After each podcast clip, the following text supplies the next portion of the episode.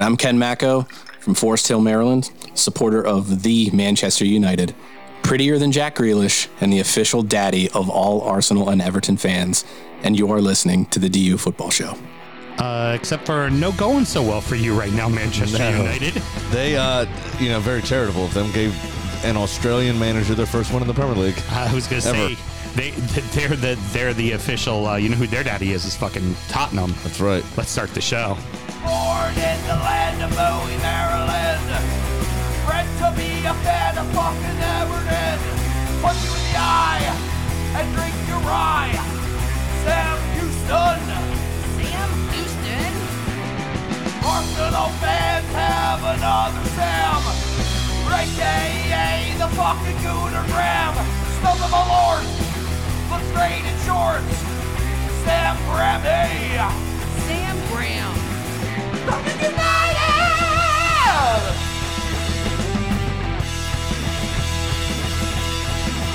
Fucking United!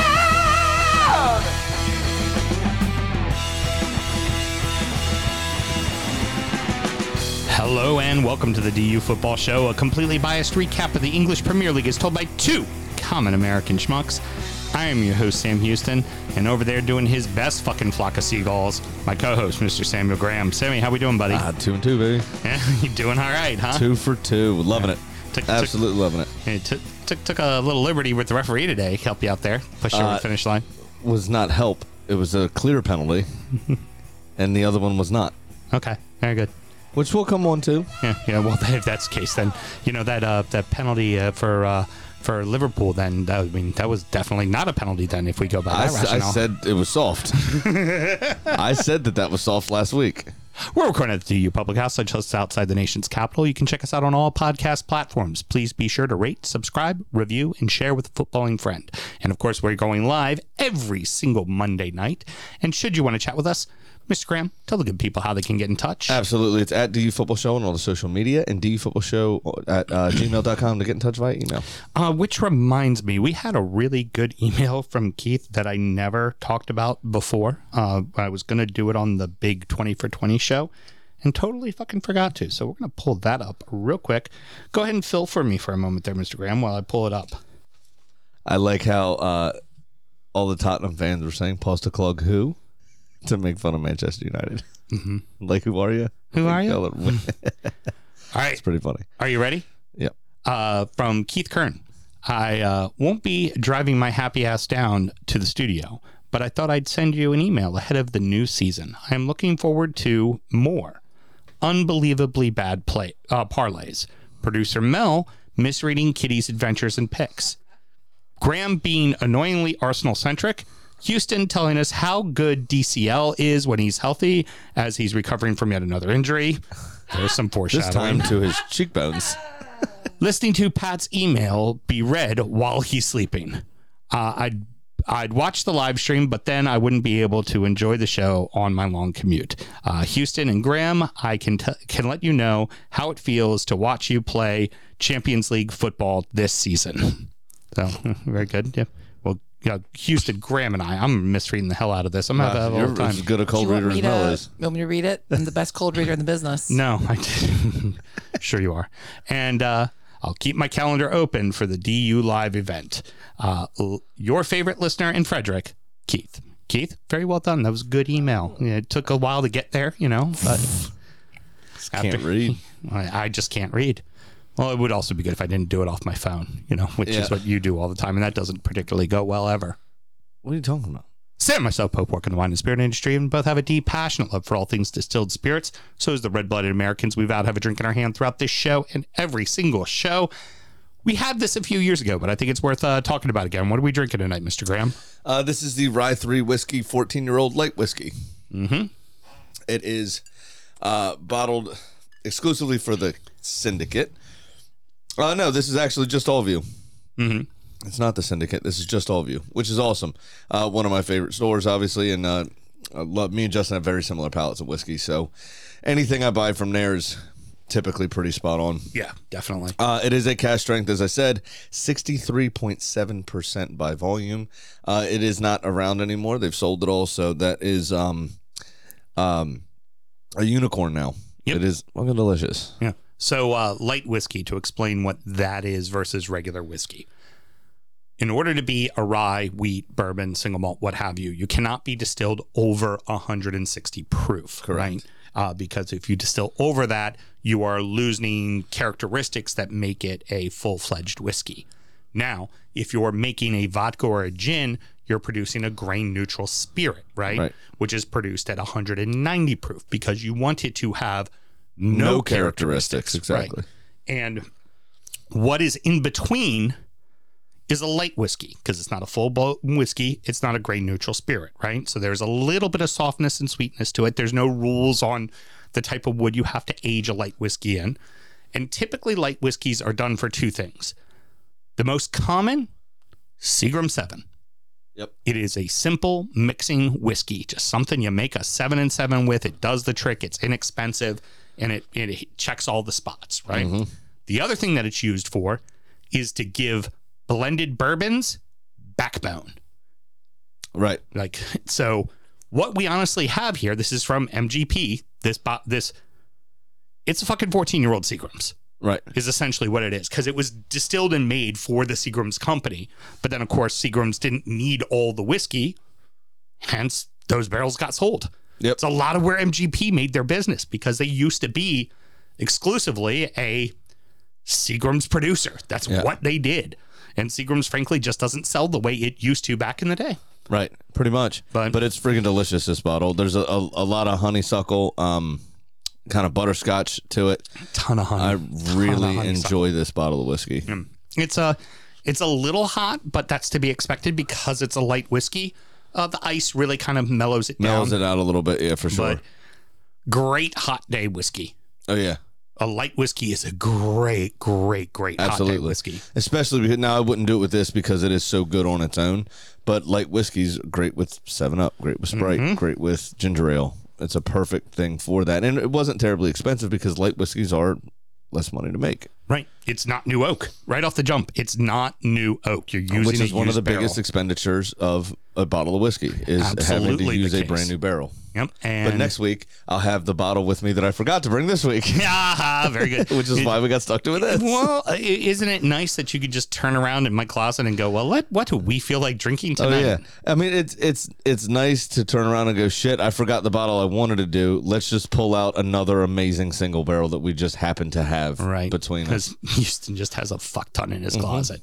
If you look over Mr. Graham's shoulder on the live stream where, that is where all the magic is. Lots and lots of magic in there. There you go. All right. What else should we always do, Mr. Graham? Always remember to drink responsibly. I will not be doing that tomorrow night while I'm in Portland. I can assure you of that. Good. You'll be on like 4 hours of sleep, whole bunch of travel. Yeah. What you need to do is add alcohol to the mix. I'll be a mess on Thursday when I'm home. Have fun dealing with me, Producer Mel. That is for damn sure. All right. Well, let's go ahead and get into it, Mr. Graham. Let's do it. All right. We open at the Tottenham Hotspur Stadium as we see brilliance from one side that we aren't necessarily sold on yet, and left scratching our heads about the other side that we thought should be much better than they've actually started. Tottenham Hotspur 2, Manchester United 0. Was this Spurs looked really good, or was this United looked really bad? Both. And the reason Spurs did look very good is that they actually played with a balanced, cohesive plan. Paul Postecoglou is known for his attacking style of football, his, kind of quick counterattacks, his, relatively decent possession-based, I guess you'd say. But it's a lot more exciting than what I saw referred to Antonio Conte as, which is absolutely hysterical, the Parmesan Pulis. If you remember the old Stoke manager, Tony Pulis, and former Crystal Palace as well, and how defensive-minded he was and everything. Tony Pulis is why there is but can you do it on a cold, rainy night in Stoke? No, 100%. It's very much because of him. And also, noted thorn in the side of Arsene Wenger and Arsenal. But they, so somebody referred to him online as the Parmesan Pulis, which was very funny in terms of Conte. But Postecoglou's Big Ange is known for being the opposite of that, right. Playing a bit more expansive and a bit more exciting. Now, Tottenham, obviously, there's a giant Harry Kane-shaped hole in that side. Yeah. And Son doesn't, I don't know, nobody knows if he can do it as the main man. He's looked a little frustrated at first in these first two games. Just things aren't quite clicking for him. Richarlison doesn't look like he's ever going to score a goal again at club level. And he's getting in and around the goal, but he's just not putting it in. It's just not finishing. I don't know what it's about. The two of them and why am I forgetting his name? Starts with a K. The other, Kulusevski. Yeah. Kulusevski. It looks like the three of them are trying too hard to score. Yes. They're not just letting the game come to them. They're doing way too much. The three of them are really kind of forcing the issue. And what they got to realize is they got a great string puller behind him in Madison. Oh, yeah. Find the spots. He's going to get you the ball. Just find spots. Well, the other thing that where I say Manchester United look very poor is Mason Mount's being played out of position. They spent a shit ton of money on it. He looks lost, doesn't know what he's doing, which leaves Casemiro to do all the work on his own, and he just can't do it all on his own anymore. So once Tottenham kind of realized that, because the first 5-10 minutes was pretty back and forth, to be honest. I mean, Manchester United had some chances. There was, you know, they can't seem to take a chance either, though. But once they realized that Madison just kind of had Casemiro's number, and once he found those little pockets of space and recognized that Mount really wasn't tracking him either, that he was able to just turn and drive into space, and Casemiro can't keep up with him.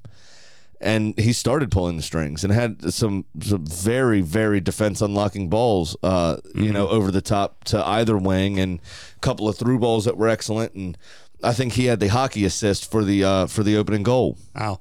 I would say the stars of this show, of the game for me, was Yves Bissouma and Pepe Sarr. He was excellent. And Sarr as the two holding midfielders. This is again what I'm saying. Incredible. And we saw this against Wolves. Mm-hmm. You know, I thought to myself, you know, a better team would pick Manchester United off here. And they did. And that's exactly what happened here. But it was, Yves Bissouma was excellent. He seemed to be all over the place. He looked like Casemiro 10 years ago. Well, you know what, Yves Bissouma looked like Yves Bissouma of Brighton. But we never saw that with him last season. Correct. What we had, because we didn't see him last season. Conte refused to play him for the rest of the year. It was all Højbjerg. Yeah. But what they did, and we saw the flashes of this against Wolves in the first week of the season, Tottenham were allowed to just march right down the middle of the field, essentially, because Casemiro just became overrun, and it happened again. Yeah, and Mount and this is where you look at Papi Sarr, who scored the first goal. Again, late run into the box, just right down the center of the field, just cut like a hot butter through knife. Yep. It was very.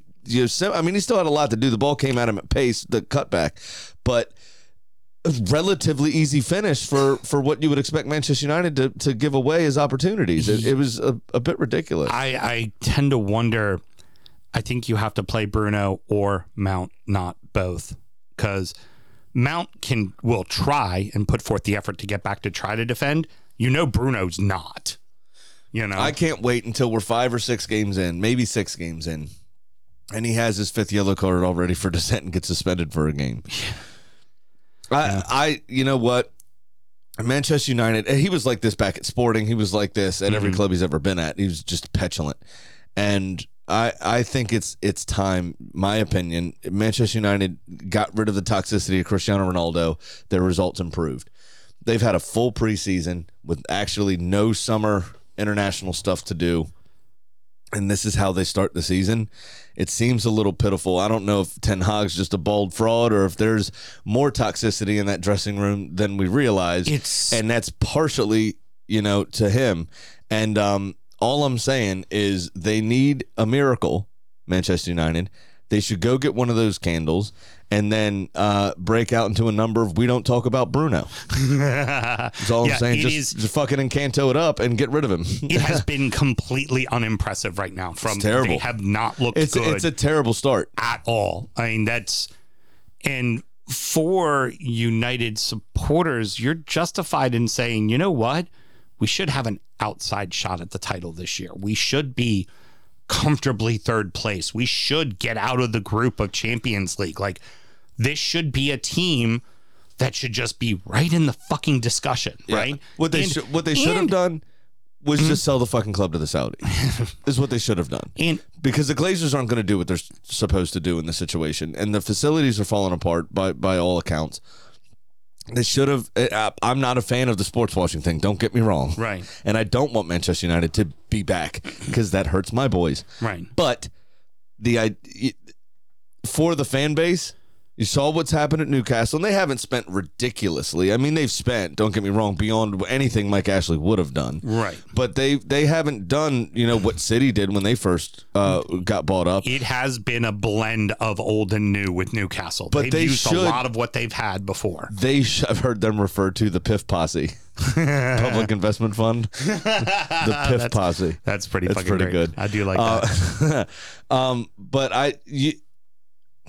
For the fans, that probably would have been the best thing that happened this summer, and I think you would have seen a massive clear out, some of the dead weight getting done, and then some actual investment in players that make sense for Ten Hag, because it looks again like they're more worried about the commercialability of these players than they are making a football team work. I hate to say, but you're right with the toxicity. It's Bruno Fernandes is now the toxic guy. Uh-huh. And there's always been a toxic guy, it seems, since Alex has left.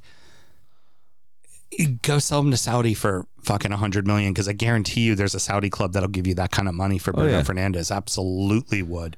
And let Mason Mount be the guy and go with Eriksen and Casemiro behind him, because what gave them the most success last year was Casemiro and Eriksen in the middle with Bruno in an advanced role. That's what suited them the best. And I also don't know that Rashford necessarily wants to be an out-and-out front man. I think Rashford probably benefits best in a 2, not in a 3, and he's the focal point. I think he benefits best being able to play off the wing and play through the in spaces. Or in a 3, but on the left. Yeah. Yeah, and if that's the case, there's no one else that can play the middle. Well, there's one, but there shouldn't be one. Let's go ahead. Because unfortunately, there's a lot of off the field stuff already. So, real quick, one last thing on the field. I thought it very funny. Lissandro Martinez's wee legs couldn't wrap around that ball, and he deflected it into his own net. Maybe if he was about 2 inches taller, he might have got. He might have got there. All right. Now on to the off the field stuff. Just a big old D-back. I mean, this is big time. We can say the following. There were no charges. The charges were dropped. There is no criminal investigation on Mason Greenwood or anything like that. But we do have the court of public opinion, and we have the pictures of his victim. Yeah, with a bloody fucking nose and bruises on her head. And I understand there's a lot of investment that goes into a player. I understand that he's a young player. I get all of that.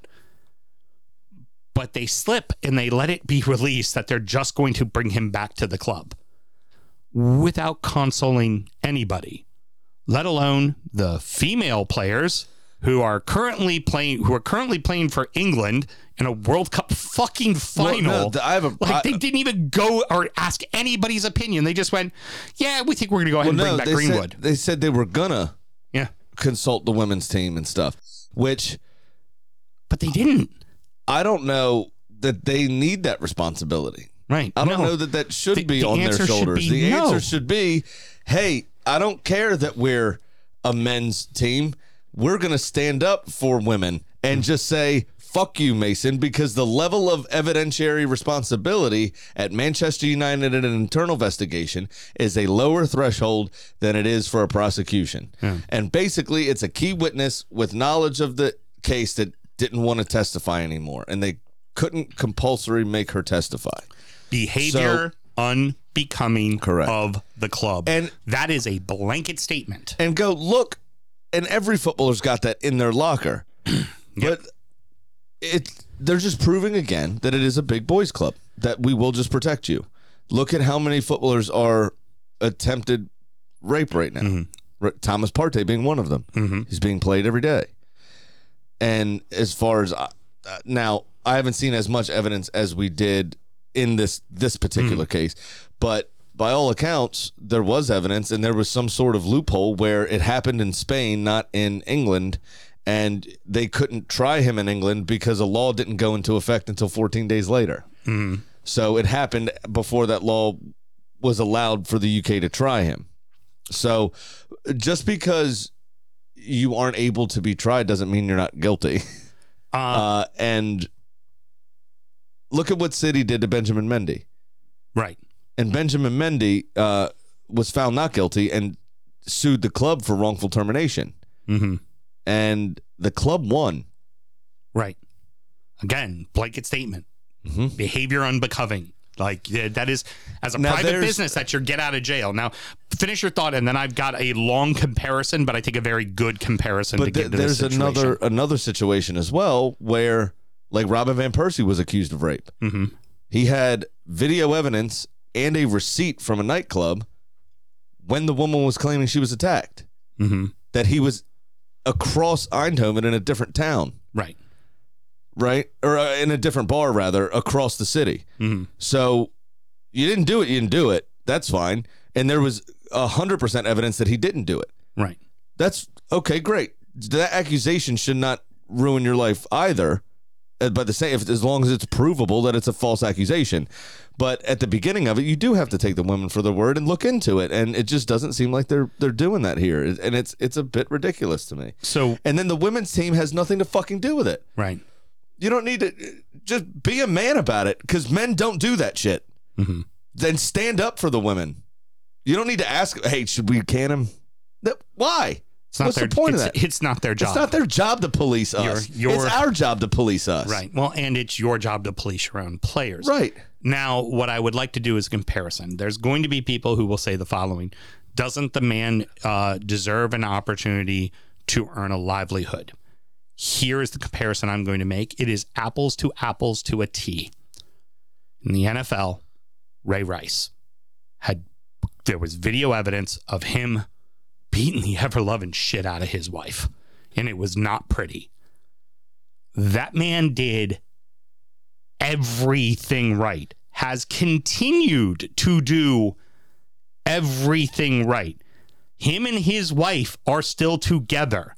He works diligently with anti-female women, wife, spousal abuse. He works very, very close, hand in hand. He wears that mistake on his sleeve, and he does not hide from it. He did everything right. How many games of football did Ray Rice play after that video came out? Not a fucking one. He was out of the league. They never let him back. Nobody gave him a second chance. Uh-huh. Sometimes shit happens in your life that, yeah, it's gonna fucking stay with you. It's going to be mm-hmm. on. It's going to be what you are remembered as. And all you can do, and you've made mistakes in your life. I've made mistakes in my life. Mel's made mistakes in her life. People make fucking mistakes, right? Mm-hmm. You know? But when I was 20 years old, I was convicted fucking felon for embezzlement. You know, like you can move on and do better things for yourself, but some shit is gonna stay with you. Beating the crap out of your spouse is gonna fucking stay with you. Yeah. And I'm sorry, Mason Greenwood. If we want to take an apples to apples approach and look at this, Ray Rice never played a fucking game again. He had just won a Super Bowl.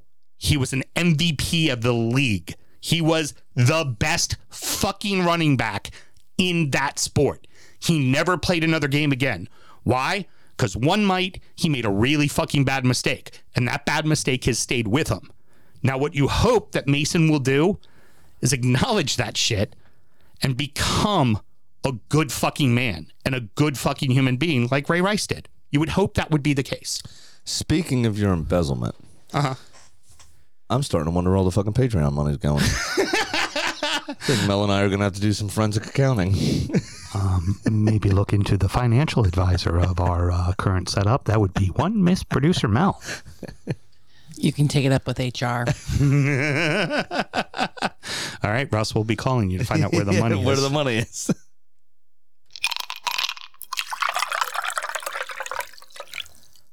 We had a bunch of high-scoring matches this weekend, including some straight-up ass whoopings, man. Yes. Brighton 4, Wolverhampton 1, Aston Villa 4. I wrote Everton 1, but we didn't score any fucking goals. We haven't scored a goal yet this season. Wishful thinking. Talk about a pro-Everton agenda. Wishful thinking. We're not going to score a goal this year. West Ham 3 and this little old fraudulent mid-table club Chelsea 1. What a great goal from Mitoma to start off. Brilliant. Oh, absolutely brilliant. I mean, it was only half of the field, unlike Maradona, who went like three quarters of the field through the entire England squad. But he had guys hanging on his back. He's like, I'm fucking doing this shit. Yeah. It was excellent. It was brilliant. And the way he opened up his body at the end, found the far side. Oh, it was gorgeous. A goal of the weekend for me. Maybe Gustavo Hammer. I don't know yet. Yeah. We'll think on that for a second.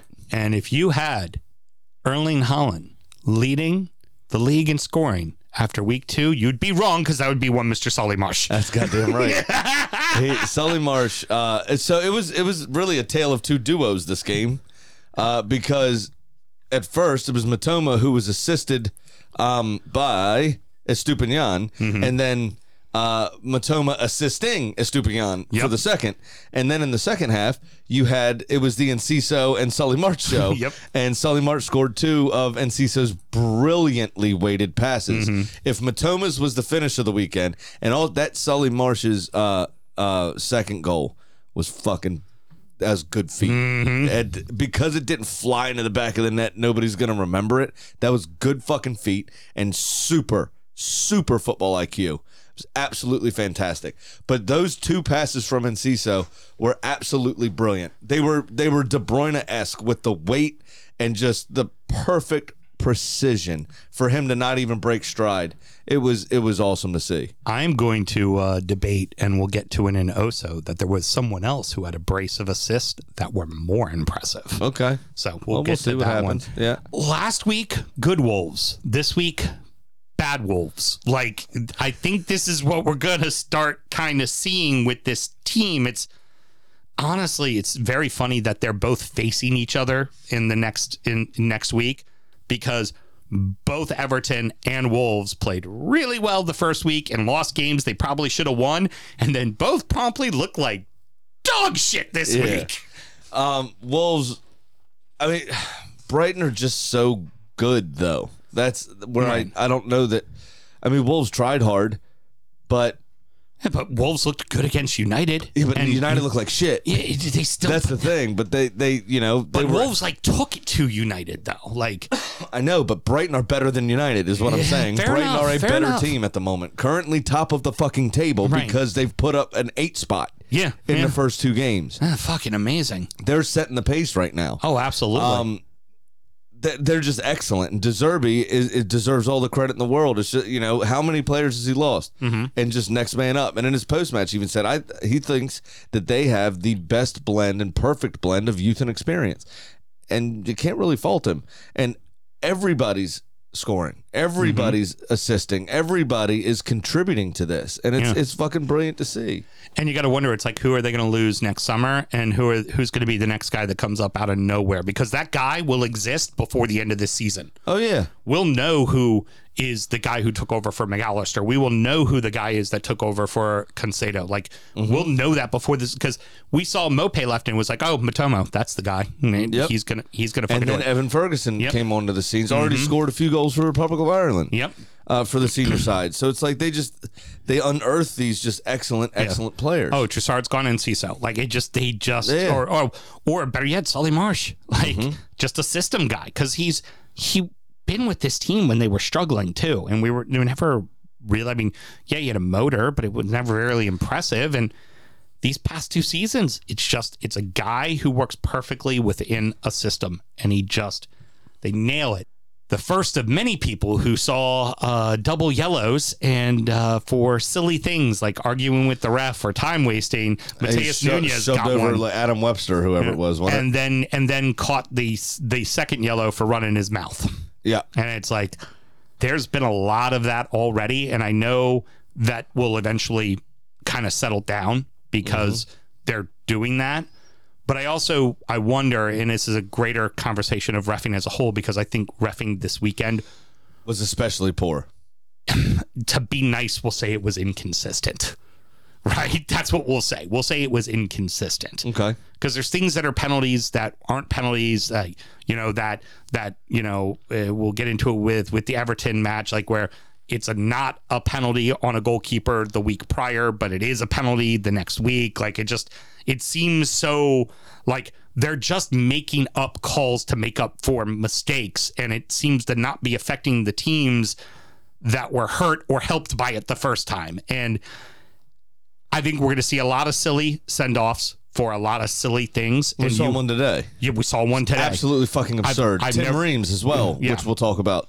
Exactly. Fucking absurd. So it just inconsistent at best, but also as players, if you know they're going to be pulling out the cards, watch your fucking mouth. Watch your fucking mouth. Like, don't get a second yellow for running your fucking mouth, man. Don't. Well, he's now not going to be playing against Everton when they desperately fucking need him to be playing against Everton. Yeah. You know, it's a big fucking miss for them. That's going to hurt them quite a bit. Moving on to Villa and Everton. Exactly the game Villa needed. Exactly the game Everton didn't. It was bad for Everton. Yes, it was very bad for Everton. And 3 of the 4 goals were y'all's fault. Yeah, namely Michael fucking Keane's fault. Mickey Keggers is he's slow. He steps off the ball. He turns slowly. His reactions slow. Ashley Young is a vastly experienced player that should be knowing to not throw the ball in at that angle to that player. Well, you see, what happened was that he was thinking he was still wearing a Villa kit. And he decided to throw it into Duran for, yeah. It was a hell of an assist on that throw from Ashley Young to Duran. It was a very long game on that last goal to get those extra points over Everton. But what I'm getting at, the penalty for Pickford. I'm fine with it being called a penalty, and I said it was a penalty because Pickford didn't touch any of the ball. Now, if Pickford had touched the most minute amount of that ball, it would have been okay. But what's funny, everybody's talking about him swinging at the ball. He didn't make contact with the play with Watkins with the swipe. Right. It was their legs colliding is what ultimately ended up being the penalty. But it was funny. I listened to Tim Howard at halftime talk about it and go, this is an instance where the referees, they made a mistake the week before, they got together, they had discussions, and they got it right this week. Well, then, aren't we doing what you constantly talk about and playing with a different set of rules for? Well, no, it's just so, but it's the people that are, you're dealing with humans first and foremost. Of course. So there's going to be fuck-ups, obviously. The rules were not applied appropriately in week one. The, Pigmole decided to suspend those 2 referees for this weekend, the VAR and the head official, for this weekend's fixtures that were in that Manchester United Wolves game, and failed to award a penalty to Wolves for Onana's challenge on whoever it was. I think it was Semedo. It's the unfortunate shit that you run into, but this week the rules were applied appropriately in most instances, because at the end of the Arsenal game, Thomas Partey was doing the imaginary card sign. I saw 4 of those yellow cards issued. He didn't get one. Right. But he was doing the imaginary card sign for Eze's dive, which was a dive. Mm-hmm. We'll come on to that again, because you said you were going to fight me on that point. You'll be interested to hear what I have to say, but I'm not fighting you on that point. but it's so, yeah, it's a little ridiculous. It's human error is what it is, but VAR is supposed to solve that. That's exactly what's going to be my argument to you. That's what VAR is supposed to be there for. Right. And it seems like VAR has a different vantage point every fucking week, leading me to believe to say what I constantly say. But we've had this. VAR sees what it wants to see, not what needs to be seen. But we've had this discussion. It's been 3 years now of VAR, maybe 4. And it's just trash. It's just not good. Yeah. The English don't do it right. Yeah. It's just not been implemented correctly. No, not at all. Not one bit. That's just what it is. it's been absolute garbage because we've seen it applied in other places and in other tournaments. In the Fulham game, and now I don't know that it couldn't have been. I mean, I think it could have been because they were issued a penalty because of Tim Ream's challenge. Yeah. So they could have gone and looked at it, and as a result of there not being a foul, they could have rescinded the yellow card immediately. No, they couldn't. You know why? Not allowed, because this happened with your game as well, which we'll get on to. You're not allowed to VAR review a yellow card booking, only a red. No, but here's the difference. This is what I'm saying.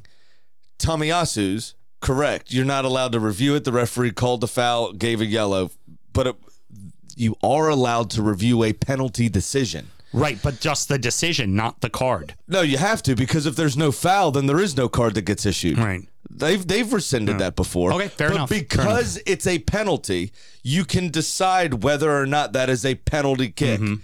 And if you decide that it is not a penalty kick, then no foul has occurred. Just like Jordan Pickford got away with that breaking the Dutch Tulip's leg. Yeah, that's true. Because... Hey, Graham. Moment of silence. Thank you. Because...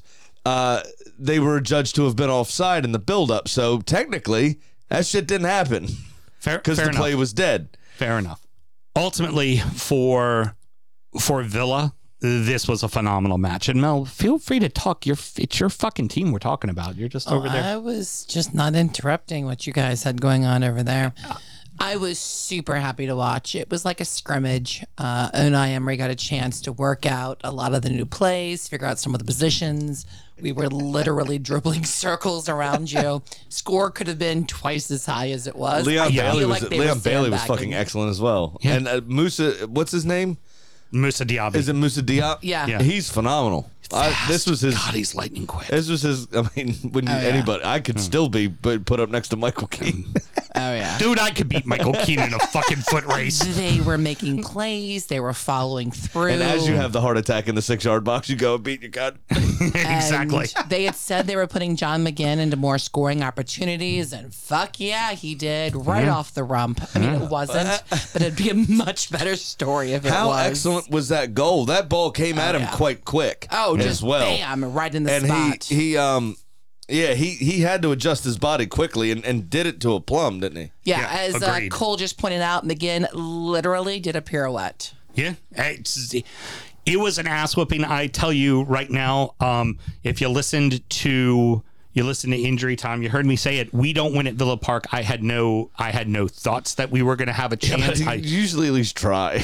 Yeah, we were terrible. I mean, that was Dyche got it wrong. The team got it wrong. No one executed. It was terrible. And then you have even more nightmarish. Dominic Calvert-Lewin goes off with an injury. Nasty too. Not a concussion. It is fast. Basically it's cheekbone. The cheekbone's not broken, so he'll be able to play. He'll be in a face mask, but he'll be ready to go. But more importantly, fucking Alex Iwobi goes up with a hamstring. That's a month. Uh-huh. That kind of hamstring. Yeah. When you see that one happen, it's good, man. It takes a while. You have to just wait. De Bruyne's hamstring prognosis is like mid-December. Yeah, you are not great. Like those hamstrings are so unassuming. You just see the guy kind of go up limp and grab that back of that leg. Oh yeah. Well,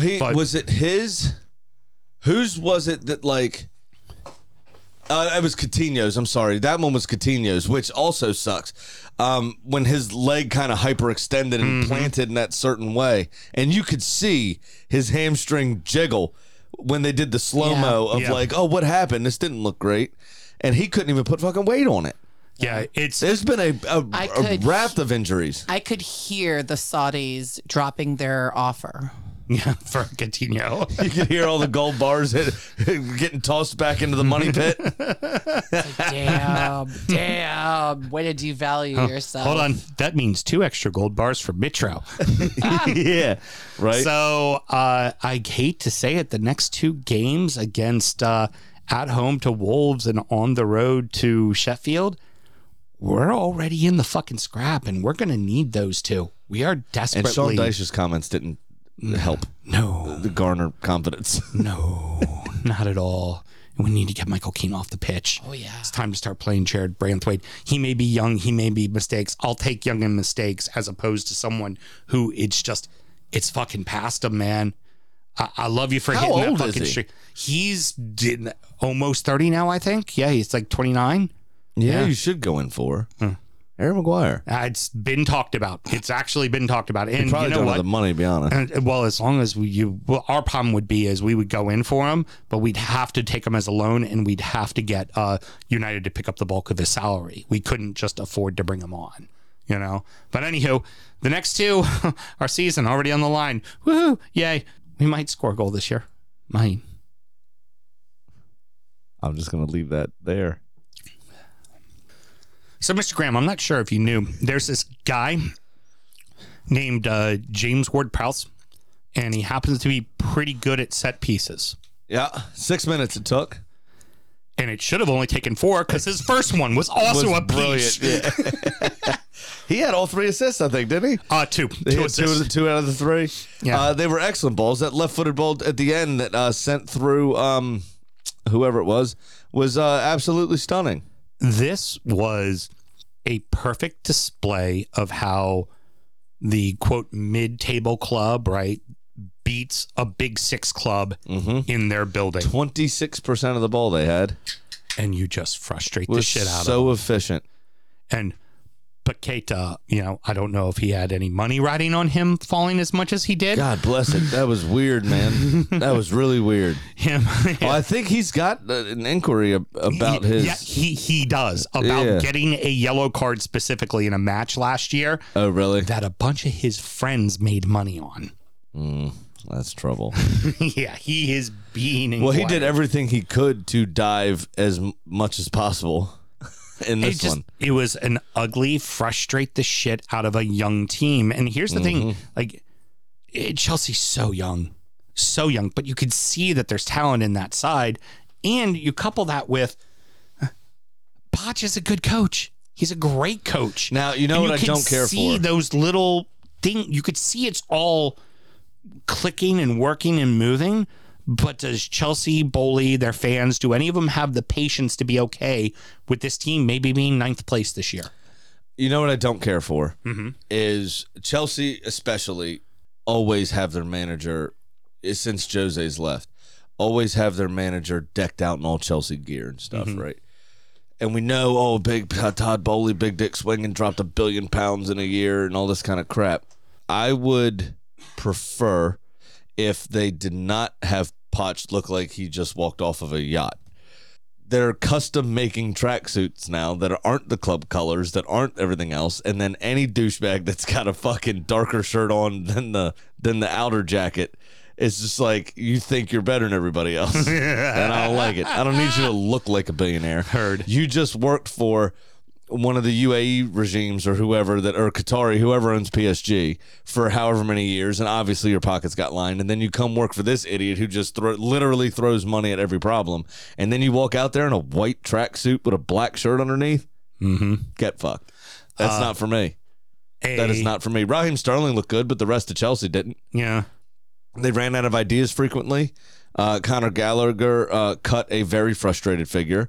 Mudrik's not even starting. Yeah. So there's another $100 million down the fucking toilet. One of your £110 million signings missed a penalty, and then your £115 million signing looks a little overweight, not up to speed, and gave away the penalty that ensured the West Ham win. Yeah. It's not a good look at all. And I don't know. It's going to take Poch a lot of time to fix what's wrong there. But I think this may be the first time in a very long time Chelsea actually put out the same starting lineup 2 weeks in a row, minus the one injured player in Reece James. Yeah. But everybody else on the field was the same. Yeah. And that's what they were missing. There was too much tinkering going on with Tuchel and Lampard, and before that Graham Potter. I think a lot of this team's success is going to rely really on 3 major players and somewhat of a fourth, but the fourth has an injury right now. And Tuchel Mako went out with an injury in this one as well. There's a ton of fucking injuries this weekend. It's terrible. I think Thiago Silva in the back kind of holding down the fort for this team is going to be very important. What Ben Chilwell does on the one side and what Reece James does on the other side will be very important. Well, but he's out for a month with a hamstring. Right, that's what I'm saying. But I said one of the four is injured. Yeah. But Chilwell, again, in and amongst everything. Mm-hmm. I mean, everything good that Chelsea did, Chilwell was there for. And the fourth one, kind of the seasoned, grizzled veteran, which we would never think of, is Raheem Sterling. Because we're thinking of Raheem Sterling just recently playing for City and kind of being a stud. Like, and those guys, those four guys are all older. I mean, you think of it, Reece James is one of the older guys on this team now. And he's only like 26. Yeah. And that's really and where this... getting off the mark was huge until a fucking injury happened. Right. It's like, oh, shit, and we'll start again. And he also was very highly rated at Villa in their academy. But he's also responsible for the first goal, not marking on that header. Correct. You know, so there's going to be, for every positive with a young team, there's going to be negatives. And what I wonder for Chelsea supporters is, can you be fucking patient? Because you need to be, because this team could be in a few years really fucking good. Oh yeah, like really, I mean, really fucking good. It could be. Yeah, but it just, you have to kind of like, you're gonna have to be patient. And is Boley and the fans patient? I don't know or think that they are. Well, it hasn't looked that way so far. Right. The other thing is I also found quite funny. Who was it? It was in the middle of the park for Chelsea. I can't remember who it was that Michail Antonio just brushed off like he fucking was an infant. Yeah. But somebody. And I loved also how he had a bug in his ass about like Thiago Silva and like, I'm going to just fuck with you all day. Mm-hmm. And he did. And he fucked up his world. But there's something to say. I'm sure the West Ham, you know, the kind of battle-tested and hardened West Ham supporters like Nolsey and those others got to have, yeah, I mean, he plays for them, so I guess a little bit of a soft spot, but even Manchester United and Bruno Fernandes, you got to hate a little bit somebody being a dick. And Lucas Paqueta was being a dick. But then to have Michail Antonio just bully and just old school number 9 fucking go slap a ball into the corner and make everybody that he came in contact with his bitch. That just warms the soul, doesn't it?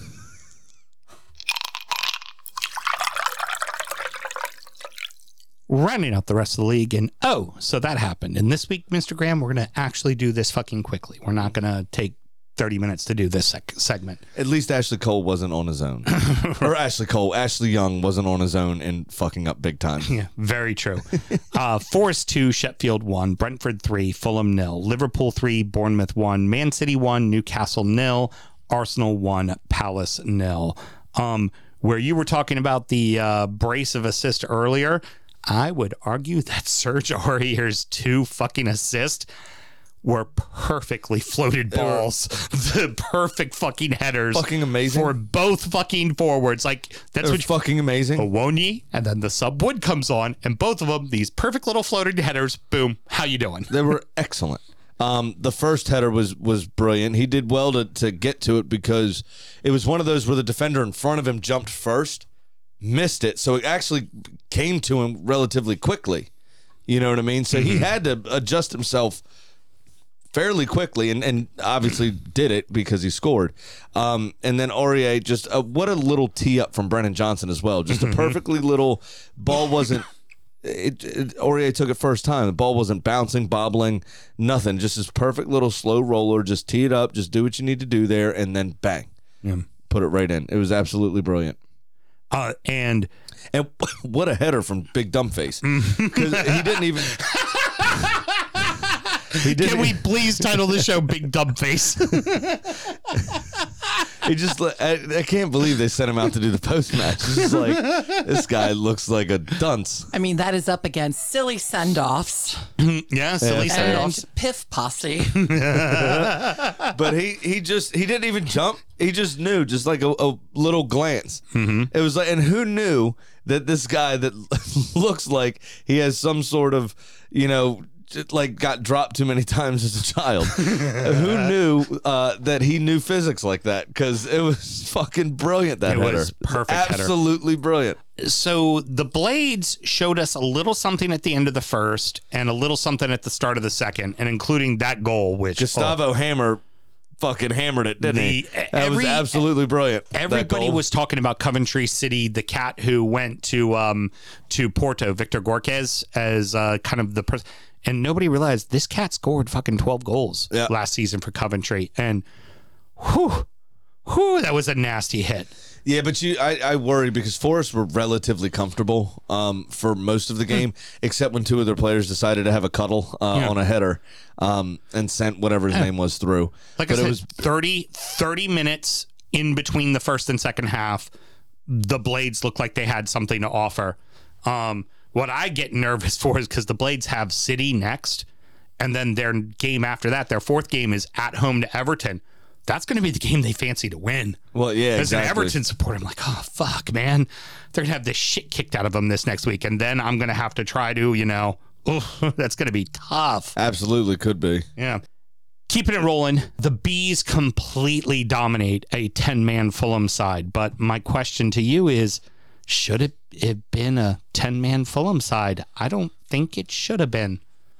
No, it shouldn't have been at all. Because Tim Ream shouldn't have been sent off, period. It was a weak-ass penalty. It was a weak-ass call. It was bullshit. And actually, it was only outdone by Tomiyasu sending off. It was, I mean, seriously, at least they had some contact. I'm keeping my remarks about Tomiyasu in my back pocket. Fucking bullshit. But we're going to talk about it when we get to fucking Arsenal. All of it's bullshit. It's ridiculous. And you could say, I loved when he looked at it was like, seriously, the way he looked up at the card. Just like, same with Alexis McAllister. Just, the two reactions when the referee brandished the card, really? It was hysterical. Yeah, it's just like, but really? No, it's absolutely absurd. There was no reason for it at all, and it's terrible refereeing. But Brentford were excellent. They were the better side. They were hands down the better side. Yeah, Fulham is going to be in a bad way without Mitro, I think. I told you this last week. I wasn't sold on him. I mean, we outplayed him. We played him off the pitch. They got their smash and grab, call it a day. I'm not impressed with them so far, and it's not that they don't have personnel. I'm just, I think that this can be one of those sophomore slumps that just kind of hang with you and fuck with you, and they're going to be looking at themselves going, why are we in 17th place? Yep. It could be. I'm a little nerved for them. I put them right in there with us and Wolves as one of those teams near the bottom. With Mitro gone, I don't know where the goals are going to come from. Yeah, I don't think it's coming from Raúl Jiménez. I don't. Not anymore. Yeah. After what he showed last season with Wolves when he came back from injuries, just no way. Yeah. Keeping it rolling. The Cherries go up early. But that equalizer from Diaz, fantastic. It's one of the best bits of football of the weekend. My God, it was brilliant. Just the wherewithal to, and you could tell the entire thing was completely intentional. Yeah, it wasn't like, oh, I fucked this touch up and then I pulled something out of the bag. Amazing, it was perfectly. What I'd be worried about though is Mo Salah missed another penalty. Now, obviously, it was unlucky on the goalkeeper. That he rolled it back to the into the center. Yeah, right. But he was a bad penalty. It was not good. Very soft. It wasn't good. But also, should that have been a pen in the first place? It was soft. Very soft. I mean, there was contact, but it was very, very soft. And Sabitzer definitely, Sabitzer, whatever, however you say it, absolutely went over quite easily. Mm-hmm. But yeah, and it was just inside the box. Not dissimilar to Souček's on against Chelsea, where it was just inside the box. Yeah, just inside the box. But I think you and I were talking on the phone as that one happened. I went, I think it's outside the box. I think it might be on the line. You're like, oh, on the line's in. And yeah. But it just, it's soft at best. And they were all, saying that there's supposed to be a higher threshold for contact and fouls, and it doesn't seem like that's the case so far because they want to keep the games moving and not have, because they did this analysis. They want to up the 55 minutes average that the ball's in play during a 90-minute game, right? So, which is fine, but then do what you say to counteract that. So have a higher threshold, right, for tackles and stuff. It's terrible. The officiating so far in the first 2 weeks has been terrible. This time 2 seasons ago, if you went over easy like that, even if there was contact, you saw a yellow for it. Remember, Richarlison saw one against Southampton back when he played for Everton. Correct. It was he kind of got bounced around between two guys, but there was contact, but no real foul, right? Well, then he got a yellow for it. Well, now that one, Sabitzer, it was brief contact, right? Mm-hmm. And I'll say it now for your penalty, the non-penalty that was called. Exact same thing with Eze, right? Partey did make contact with him. He touched him. Okay, well then where's the yellow card for Eze for the diving, bouncing around, right? Or you can then debate, but you called that a fucking penalty for Liverpool. Why isn't that a penalty here? Well, is it because for Liverpool, because it's Liverpool on the chest, it's a fucking penalty, but for Palace in their own building, it's not a fucking penalty? Like, it just... So the inconsistency of it is what drives me crazy. And I don't want to get too into the Arsenal thing because we're going to get on to Arsenal. So keep it in the context of that, please. Okay. Thomas Partey was pulling his leg back. But he still made contact, right? But he was pulling his leg back. I'm not debating this. The other one, he was not pulling his leg back. His leg was planted. Right. All I'm saying is there was inconsistency. They were both soft. One gets given and one doesn't. I think you're given through your blue speckled glasses. I have no interest in who won your match. If anything, I'm rooting for you to win because you're my friend. I'm talking about Liverpool. No. It's fucking, because that's a soft fucking penalty. I said it was soft. Tim Ream's penalty should not have been a penalty. It shouldn't even have been a foul. Right. So that's what I'm getting at, is that there's such inconsistencies in the refs right now. And the problem is if VAR, the eye in the sky, is supposed to fucking fix that, they're making it worse. Yeah. They're making it even worse. I could deal when there wasn't the eye in the sky before, because then it's just human fucking nature. And it's like, oh, we got fucking, I know he doesn't ref anymore, but oh, we got Dino. We know how today's going to go. Like, that's fine. It's okay to know that. But you have this eye in the sky that's supposed to be fucking making everything a level playing field, and it's not. And it's very consistently going big clubs' ways and not other clubs' ways. Very consistently. Very consistently. And that's regardless. We'll get to Arsenal and the Tamiyasu second yellow and all that shit. But fucking McAllister probably shouldn't have been sent off. Shouldn't have been a red. It shouldn't have been. Right, which just disses your argument. No, I said... Houston? Yeah. Miss Jane agrees with you. Thank you. Thank you very much. Jane?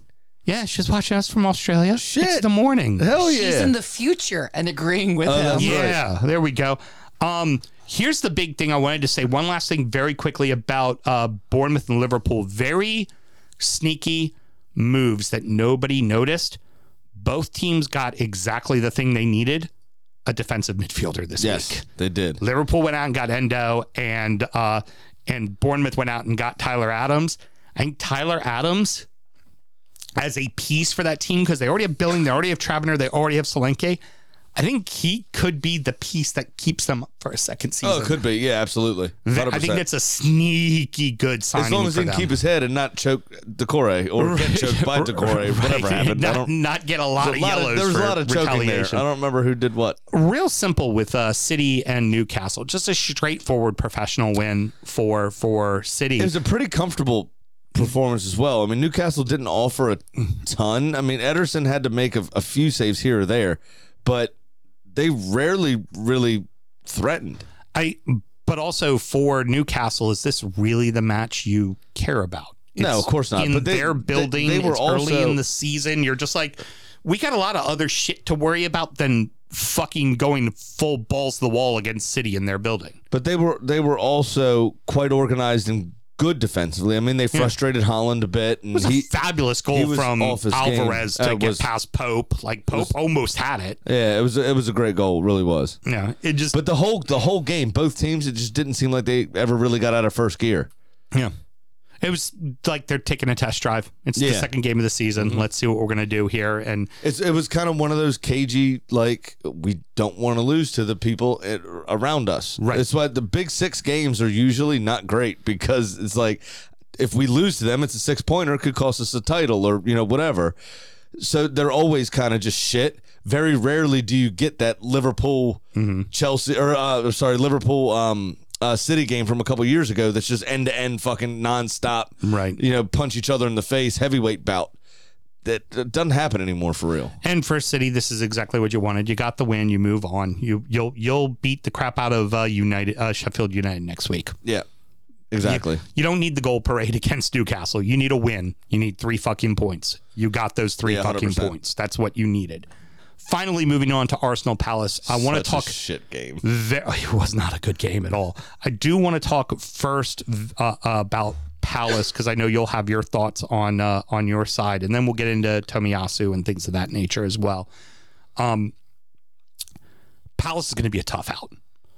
Yes, they are going. They are quite organized. What you saw from them today, you are going to get against them every fucking week. That team is going to be drilled in. You are not going to get opportunities. They are going to make your life fucking hell. And with guys like Jordan Ayew out there, they're going to fuck with you all game and get in your head and be a fucking pain in the ass and somehow get a yellow, but never get a second yellow, even though he pushed a guy over out of bounds and totally should have gotten a second yellow, but didn't, you know? He will, I'm going to go ahead and say it right now. He will go down. I've never seen a person get a second yellow card for touching another man's hip with the back of his hand. And the referee said he pulled his shirt. He touched Tomiyasu, touched Jordan Ayew on the hip with the back of his.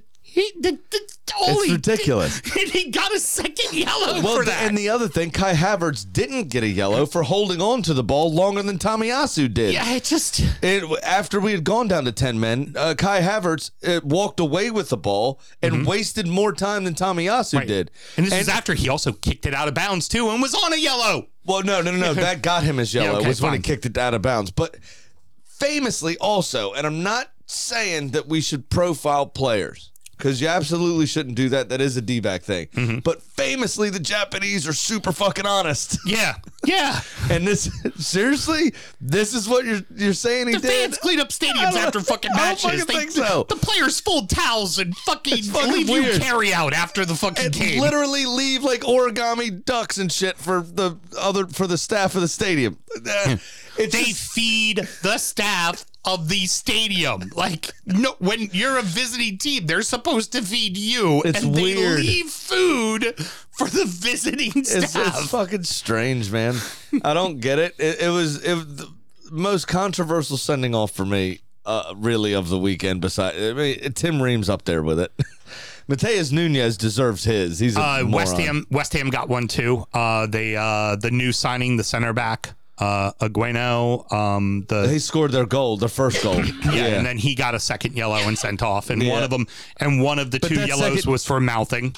The first one, because the second one was that tackle, which was right. That but was the deserving of a yellow. But even that was discussed prior to the season. We're clamping down on people talking back, all the fake card waving, doing this and that kind of stuff. Of which your guy didn't fucking get one when he did it four times. He didn't get one. I think he was running around following the ref, going, "Please give me one," and he was on a yellow. He didn't do that. But and here's the thing: he was on a yellow already. He could have gotten sent off. The inconsistency has been just dog shit. And if you're going to call a foul and a second yellow for putting your palm, the back of your hand on somebody's hip, then I'm sorry, by that rationale, while I do not feel it was a penalty, you should have called the Eze foul a penalty. By that rationale, if you're going to fucking call that foul and give and send a player off because of it. And then a guy, although pulling his leg back, still made contact with a player inside the box.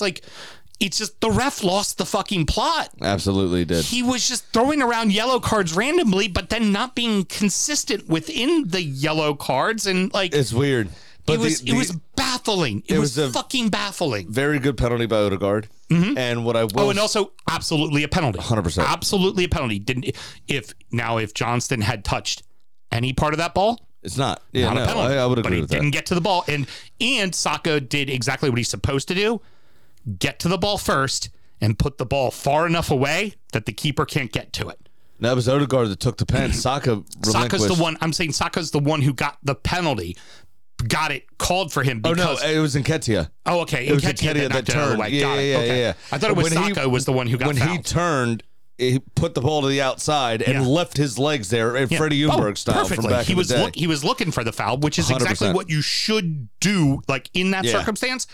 I want my striker doing that. I want every striker doing. You like 100%. Get to the ball before the keeper does. Knock it away from the keeper so he can't touch it. Because if you knock it anywhere near the keeper and he does touch it, you're done. Ain't a foul.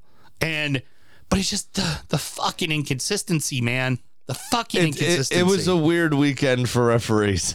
Say that. And you know this is all going to balance out, but then you look back at other things that they've called over the years, and it's like, is this just the year that they're going to hand out cards for people mouthing off, and then next season it'll go right back to the way it was? Like, it's just the whole thing's just kind of stupid, and it puts you in a position to get involved. It makes refereeing more about the refs affecting the game than it does about just maintaining a level of order to where the spectacle can be the spectacle. Right. And that's, nobody wants to see a red. If someone deserves it, obviously, yeah, sure. But are you going to tell me Takehiro Tomiyasu deserves a fucking red card for those two things he did?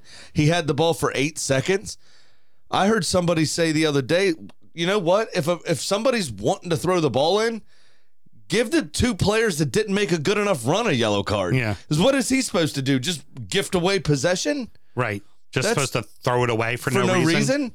So give the people that aren't moving the yellows, not the person holding the ball. I got to say, I've never seen a man get a red card for lovingly brushing someone's hip with the back of their hand. Oh, fuck. Sure money. Well, when you know me, it is. Yeah, it is. How about that? After going 0 for 37. I was going to say, it only took you 38 times to finally hit it. After going 0 for 37 last season, your boy Graham hit a bet. I am now up $314 motherfucking dollars. And, of course, I immediately let it go to my head. But I'm going to save that for another time. For the end of the segment, not another time. Because, Sam, I want to hear what happened to you. And what your bet is this week. As our degenerate gambling friend Pat always likes to say, Chelsea fucked my bet, and I am down in the hole $100. But that's okay, because Big Sam's Lock of the Week. This will immediately fix my problems, Mr. Graham, and it's very simple. I'm going to take City to beat the Blades with over 3.5 goals, and Haaland to score at an even plus 200, which will put me in the black. Nice and simple. And also, I sacrifice for us. The cup of losers, it is empty, and it needs to be fed. And I have written, we sacrifice this bet so we may all win more. Nice. It's the first one going in. Good. Oh, there we go. Well, thank you for doing that. It's the least I can do. We got to get W's, and I'm going to go ahead and give this one to the cup of losers. All right. Fucking Chelsea losing a goddamn West Ham. I did get a W. You did. And now, it's time for our degenerate gambling friend, Pat's Pick of the Week. Hey, buddy, what's happening? Hey, how's it going, guys? Oh, I'm just about to go to Morton's. I got some motherfucking money. For one, you're just going by yourself? Yeah, y'all just didn't win. No, I'm just saying $300 is going to get you one bottle of wine and one steak and a couple of drinks and a couple of appetizers, and that's it. Yeah, perfect. My kids don't need anything. Okay. How did I do? I went 1 for 3, so I last place currently. Yeah, you're down 200 then, right? No, 135. Okay. Because I did hit the one bet for $65. Got it. Very good. Very good. Yep. So, it's not how you start, it's how you finish. Okay, it's, they say. It's not a sprint, it's a marathon. So what do you got this week? All right, so this week I'm going to do a 2-game parlay, and I'm going to take the goal line and 2 games, and they're kind of favorites, so shocker. So I'm going to do Manchester United minus 1.5 goals over Forest at minus 110. And Manchester City minus 2 goals over Sheffield at minus 105. And I just checked it, and it's actually gone. The minus 2 has gone up to like minus 125. So I don't know if a lot of money came in on it or what, but you can't get those odds anymore. But okay, $100, it's 270. All right. And of course, if there's a push where it's like City only wins by two, then it'll just resort back to a single game, you know. Oh, okay. Gotcha. Gotcha, yep. Gotcha. So if one pushes, it then goes to a one-game bet. Yeah, because the minus 1.5, you can't push in that. So perfect. It'll really be determined on Saturday. All right, cool. If I'm going to be playing or not, I guess. I don't know. We'll find out. Awesome. So, how's the rest of your weekend, Don? Not bad. But thank you for your time as always, and I wish you good luck in your betting, my friend. Okay. Well, hey, only a week away from Saturday, the college football. So where Pat really loses his money, yeah. Where his wife gets extra mad at him. Mm-hmm. All right, guys. I'll talk next week. Yeah, man. All thanks, right, brother. See ya. He's so fucking funny. I can't. Like, I'm sitting here writing on the back exactly what time we're at. We're trying to narrow this show down a little bit, and then he's just like, so what are you guys up to this weekend? What's going on, man? So how's it going in your world? We're just like, both of us, all three of us just look at each other and laugh because we're just like, we're trying to get the show done. Pat's even like, Mel, I'm going to be in bed by 8:30. I'm like, well, then, Pat, speed up. yeah, no shit. Precisely. All right, so like I said, I'm letting my winnings go to my head, and I am betting 100 smackaroos of the 314 that I am now up on a 1, 2, 3, 4, 5, 6 game parlay. Wow. But it should come in. Chelsea over. You said that 37 times last year. Chelsea over Luton. Uh-huh. Tottenham over Bournemouth. Okay. Arsenal over Fulham. Uh-huh. Brighton over West Ham. Okay. City over Sheffield United, and there to be over 2.5 goals in that game. Uh-huh. Plus 605. Oh, you were inspired by my over as well. Yeah, you were like, yeah, there's going to be goals in that game. Plus 605 for that 6-gamer. And I think that's going to be a winner chicken dinner. Yeah, well, speaking of chicken dinners, you know who's up and not chicken dinner? Fucking Kitty.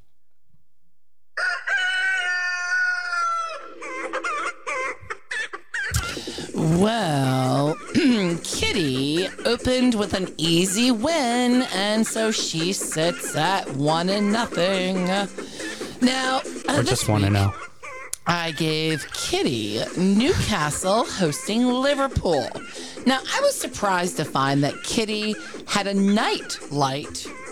Nightlife. I'm sorry, the ghostwriter. Night lighted as a smash-up DJ back in the early 2000s. Do you want to rewrite that on the fly? Yeah, smash-up DJ back in the did smash-ups.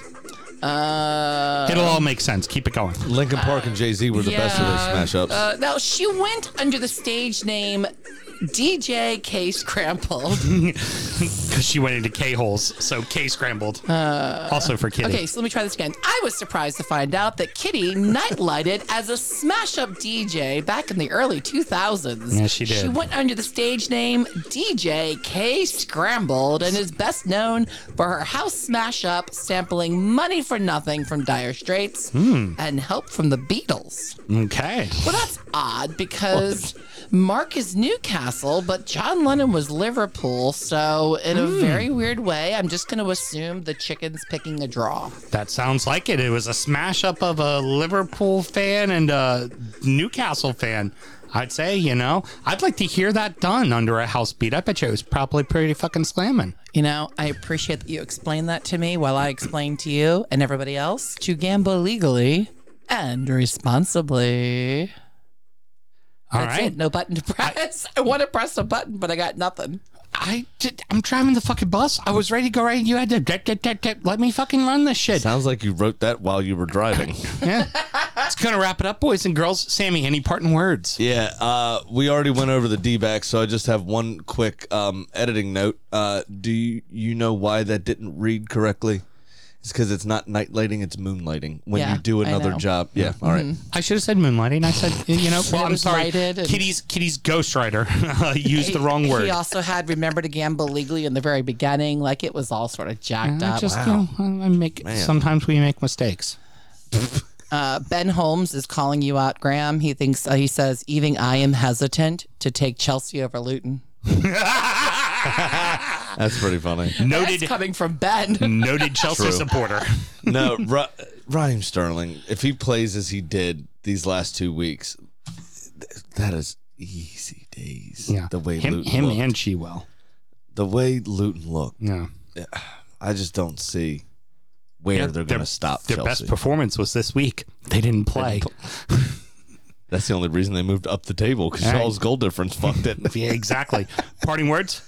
No, that was it. That's right. You very good. Said moonlighting. All right, well, thank you very much for joining us. Next up is Injury Time. We're going to talk about, we're going to chat a little bit about fantasy, talk about the IBS, and preview the weekend's matches. Sam, if somebody wants to find Injury Time, how do they go about doing it? Absolutely. It's patreon.com/DU Football Show. Just sign up to that $1 tier, and you get those two extra shows. Sound check, which is our actual sound check. Mel checks the levels. We make sure the iPad works. Yes. And catch up from the weekend and talk a lot about our personal lives and that kind of stuff, so you get a little extra insight into us. And then Injury Time, which is our preview show, as Sam mentioned. So, yeah, check it out. It's pretty excellent. Cool. Excellent. If you want to support the show in any other way, of course, go check out our Drip Shack link tree on all of our social media sites, and also just DUDripShack.com. Yep, as Look well. Look at that. Mel, it's like we've been doing it for 6 years or something. We've done that twice tonight. Hashtag simpatico. Yeah, definitely. And then there's another show title. And, of course, finally, be sure to check out our DU Does EFL show that comes out every single Thursday, where we recap the rest of the league. Until next week, everybody. Hey, programming question. I think Smash Williams should be on the Get to Know the Host show. Yes, what do you think? Definitely about that? Smash Williams should be on the Get to Know the Host show. Mel, what do you think about it? Yeah. Okay, whatever. Till next week, everybody. I'm Evan Williams. Good night. Born in the land of Bowie, Maryland. Bred to be a fan of fucking Everton. Punch you in the eye and drink your rye. Sam Houston. Arsenal fans have another Sam. Ray the fucking Gooner Graham.